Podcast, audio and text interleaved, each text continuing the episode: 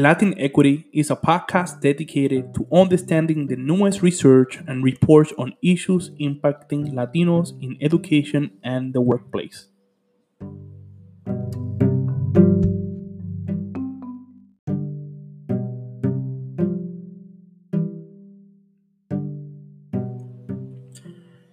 Our mission is to disseminate evidence based micro learning content that advances the status of Latinos in the US Bienvenidos.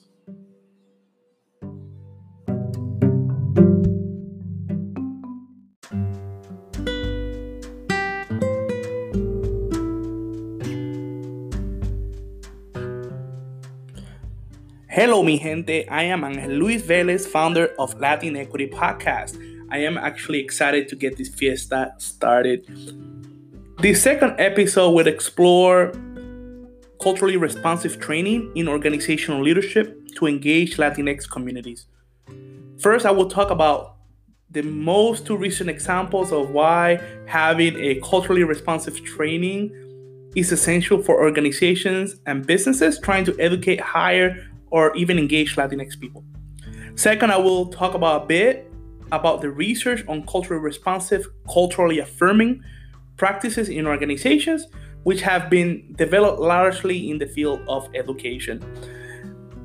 However, I believe this these could also be applied in, to nonprofits and corporations, and we get to the examples later. And third, I will share the remarks of our invited speaker, Dr. Gabriel Cortez, who is an associate professor of educational leadership and the director of the Enlace Leadership Institute at Northeastern Illinois University in Chicago on why this is important to have a culturally responsive lens towards communities of color, particularly for Latinx communities in these uncertain times. First, let's start with the two examples I have for you. And this literally gets me so upset every time I see something like this. This example boils my blood pressure because this is my alma mater and a Hispanic serving institution, Northeastern Illinois University. And you would think that they would know better. But obviously, they missed the mark. And I'm glad that they quickly found the error and le- later apologized for the insensitive remarks on Instagram. This is not to put them on the spot, but to show that this sort of situation happens at every type of organization and businesses and at every level. So, for example, in their Instagram account, they share what appeared to be a sick eagle, given that the university mascot is a golden eagle. However, the message related and said, I am illegal. Unfortunately, in the Latinx community on and off campus, the message felt alienating and unwelcoming and simply maddening. Not only does the institution serve a large Latinx student body and employ a lot of Latinx uh, staff and faculty, but also there are students and family members who are undocumented, who are often the most scapegoated population in the country. The second example was even more recent. For Mother's Day, Kmart, the Kmart Corporation that we all know, came out with a campaign to honor the Latinx mothers, but offensively combined two words the word mama, meaning mother, and namaste. When they put these two words together, unfortunately, they created the word mamaste, which in Spanish is a term for a sexual act. Unfortunately, these two cases are very much new, and that is why I'm using them as examples today. But this often happens at all levels of the organizations. While these events are happening in social media, they're also happening on the day to day interaction with Latinos. And I have myself experienced some of these microaggressions. So, how do we fight against these day to day experiences that tell us we do not belong? What does the research say about these experiences and how institutions and organizations can address them. First, we have to start with Dr. Gloria Ladson Billing and her article entitled Toward a Theory of Culturally Relevant Pedagogy. I believe this piece to be one of the first influential pieces of research dealing with culturally relevant training and practices in education. In this in this piece, uh, basically, she suggested, in a quote, that culturally relevant teaching must meet three criteria. First, an ability to develop students academically. Second, a willingness to nurture and support cultural competence. And third, the development of a social political and critical consciousness.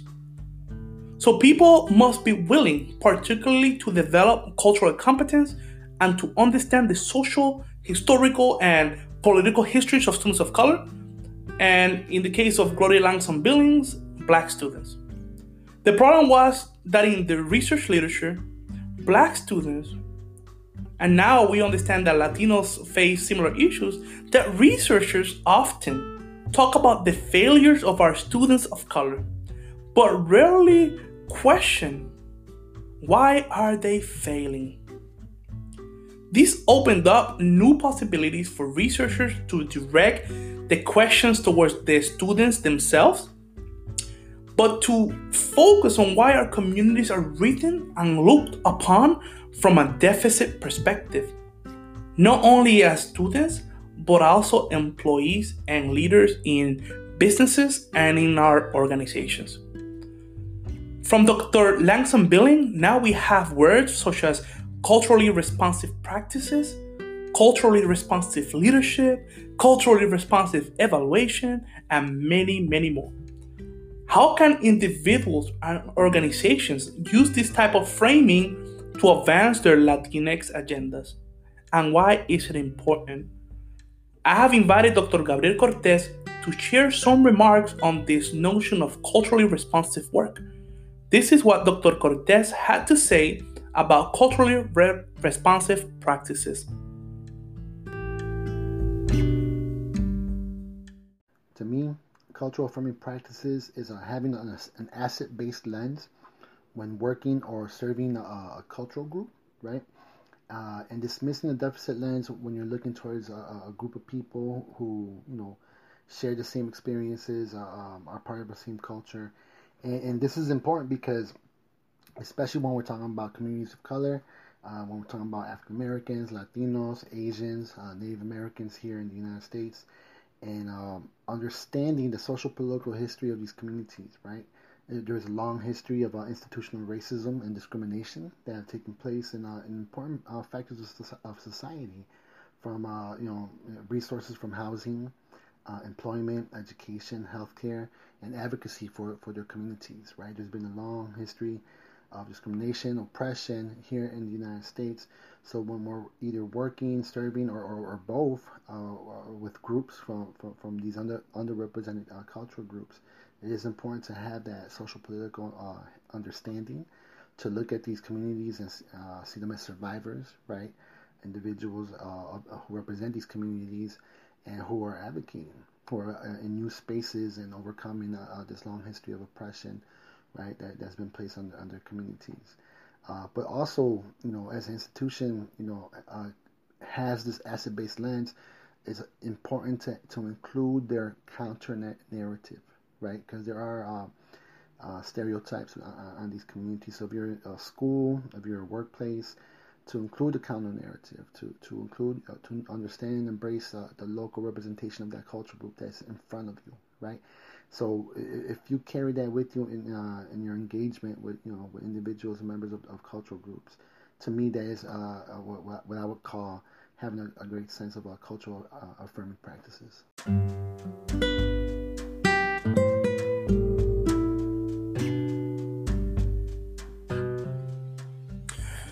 Dr. Cortez, uh, in this interview, understood, uh, similarly to what Dr. Ladson Billings said, uh, that we must look at communities of color from an asset based lens, and that it takes resources to ensure that we are correctly engaging Latinx communities.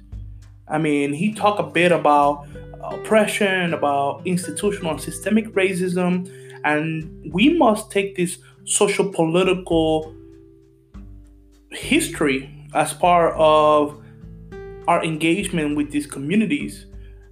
These communities do not come empty. There's a long lineage of discrimination and oppression And now we're trying to get in these spaces and hopefully we don't replicate some of these negative effects on our communities.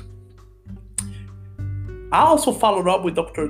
Cortez and I asked him why these practices are important. And particularly during these uncertain times, this is how he responded.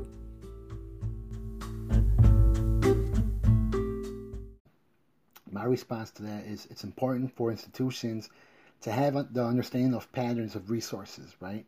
Where they are low, uh, uh, allocated and where they are not allocated, and for what reasons, right? So as we know in the history, um, you know, again, communities of color have been overlooked, right, and uh, and not given the, the proper resources to to prosper as communities. And another thing to understand is, is cultural space. So even uh, despite the lack of resources, uh, communities do have identities, right? And there, and there's a cultural space, and, and, uh, why is it, you know, it needs to be included in the workplace, it needs to be included in, uh, in the school space if, if you want this, uh, these community members to feel that this is their space, right? And uh, and again, and, and that uh, connects with the community identity. So that's the reason why it's important to to have representation, right, of cultural values, uh, uh, individuals from from cultural groups, you know, in, in terms of leadership, right? And why is it more important now? Well, the pandemic has exposed uh, a lack of safety net that, that, that we have here in the United States, right? It's, it's hit us really hard.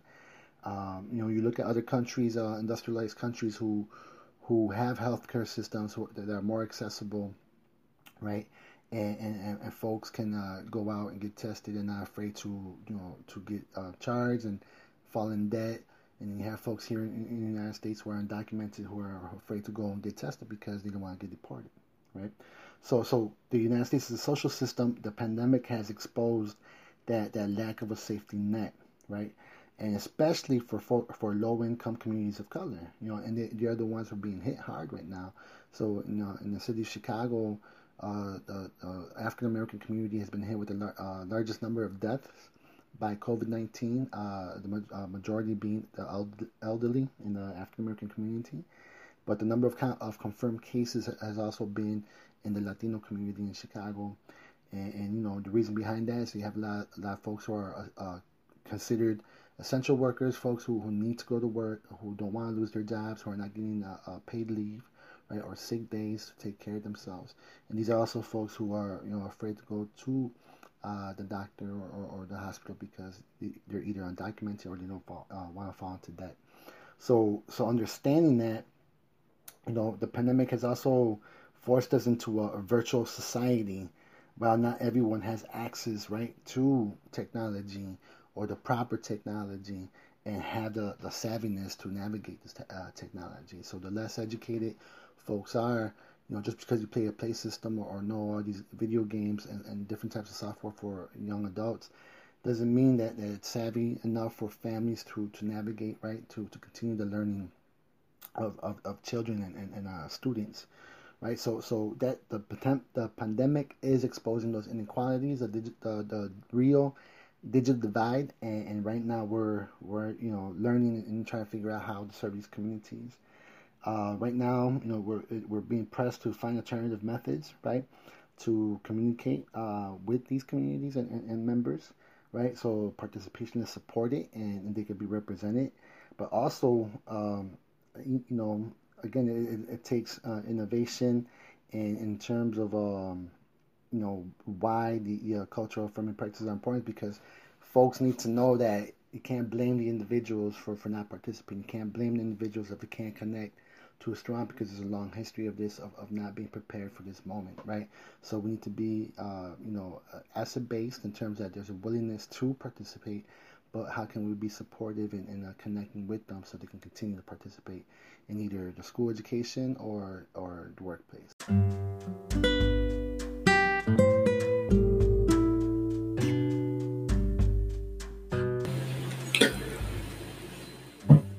As Dr. Cortez was saying, uh, this current pandemic has widened the divide and is currently affecting communities of color the most, uh, particularly Black and Latinx communities.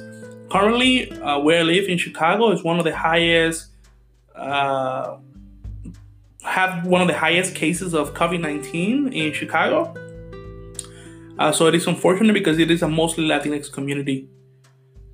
Now, organizations must find new ways to engage these communities with high impact, culturally affirming practices uh, to successfully transition them to a more digital landscape, especially students.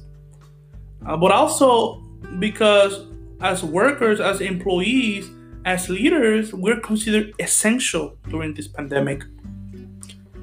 I hope that this podcast highlighted ways to support Latinx communities from an asset based lens, but also pointed you to a new direction uh, of research on culturally responsive practices that could be used to critically engage with our communities. Let me know if this was useful to you and leave a comment on my Facebook page. Also, if you found this useful, uh, please share it in your social media and friends. Have a great day, mi gente. This is Latin Equity Podcast.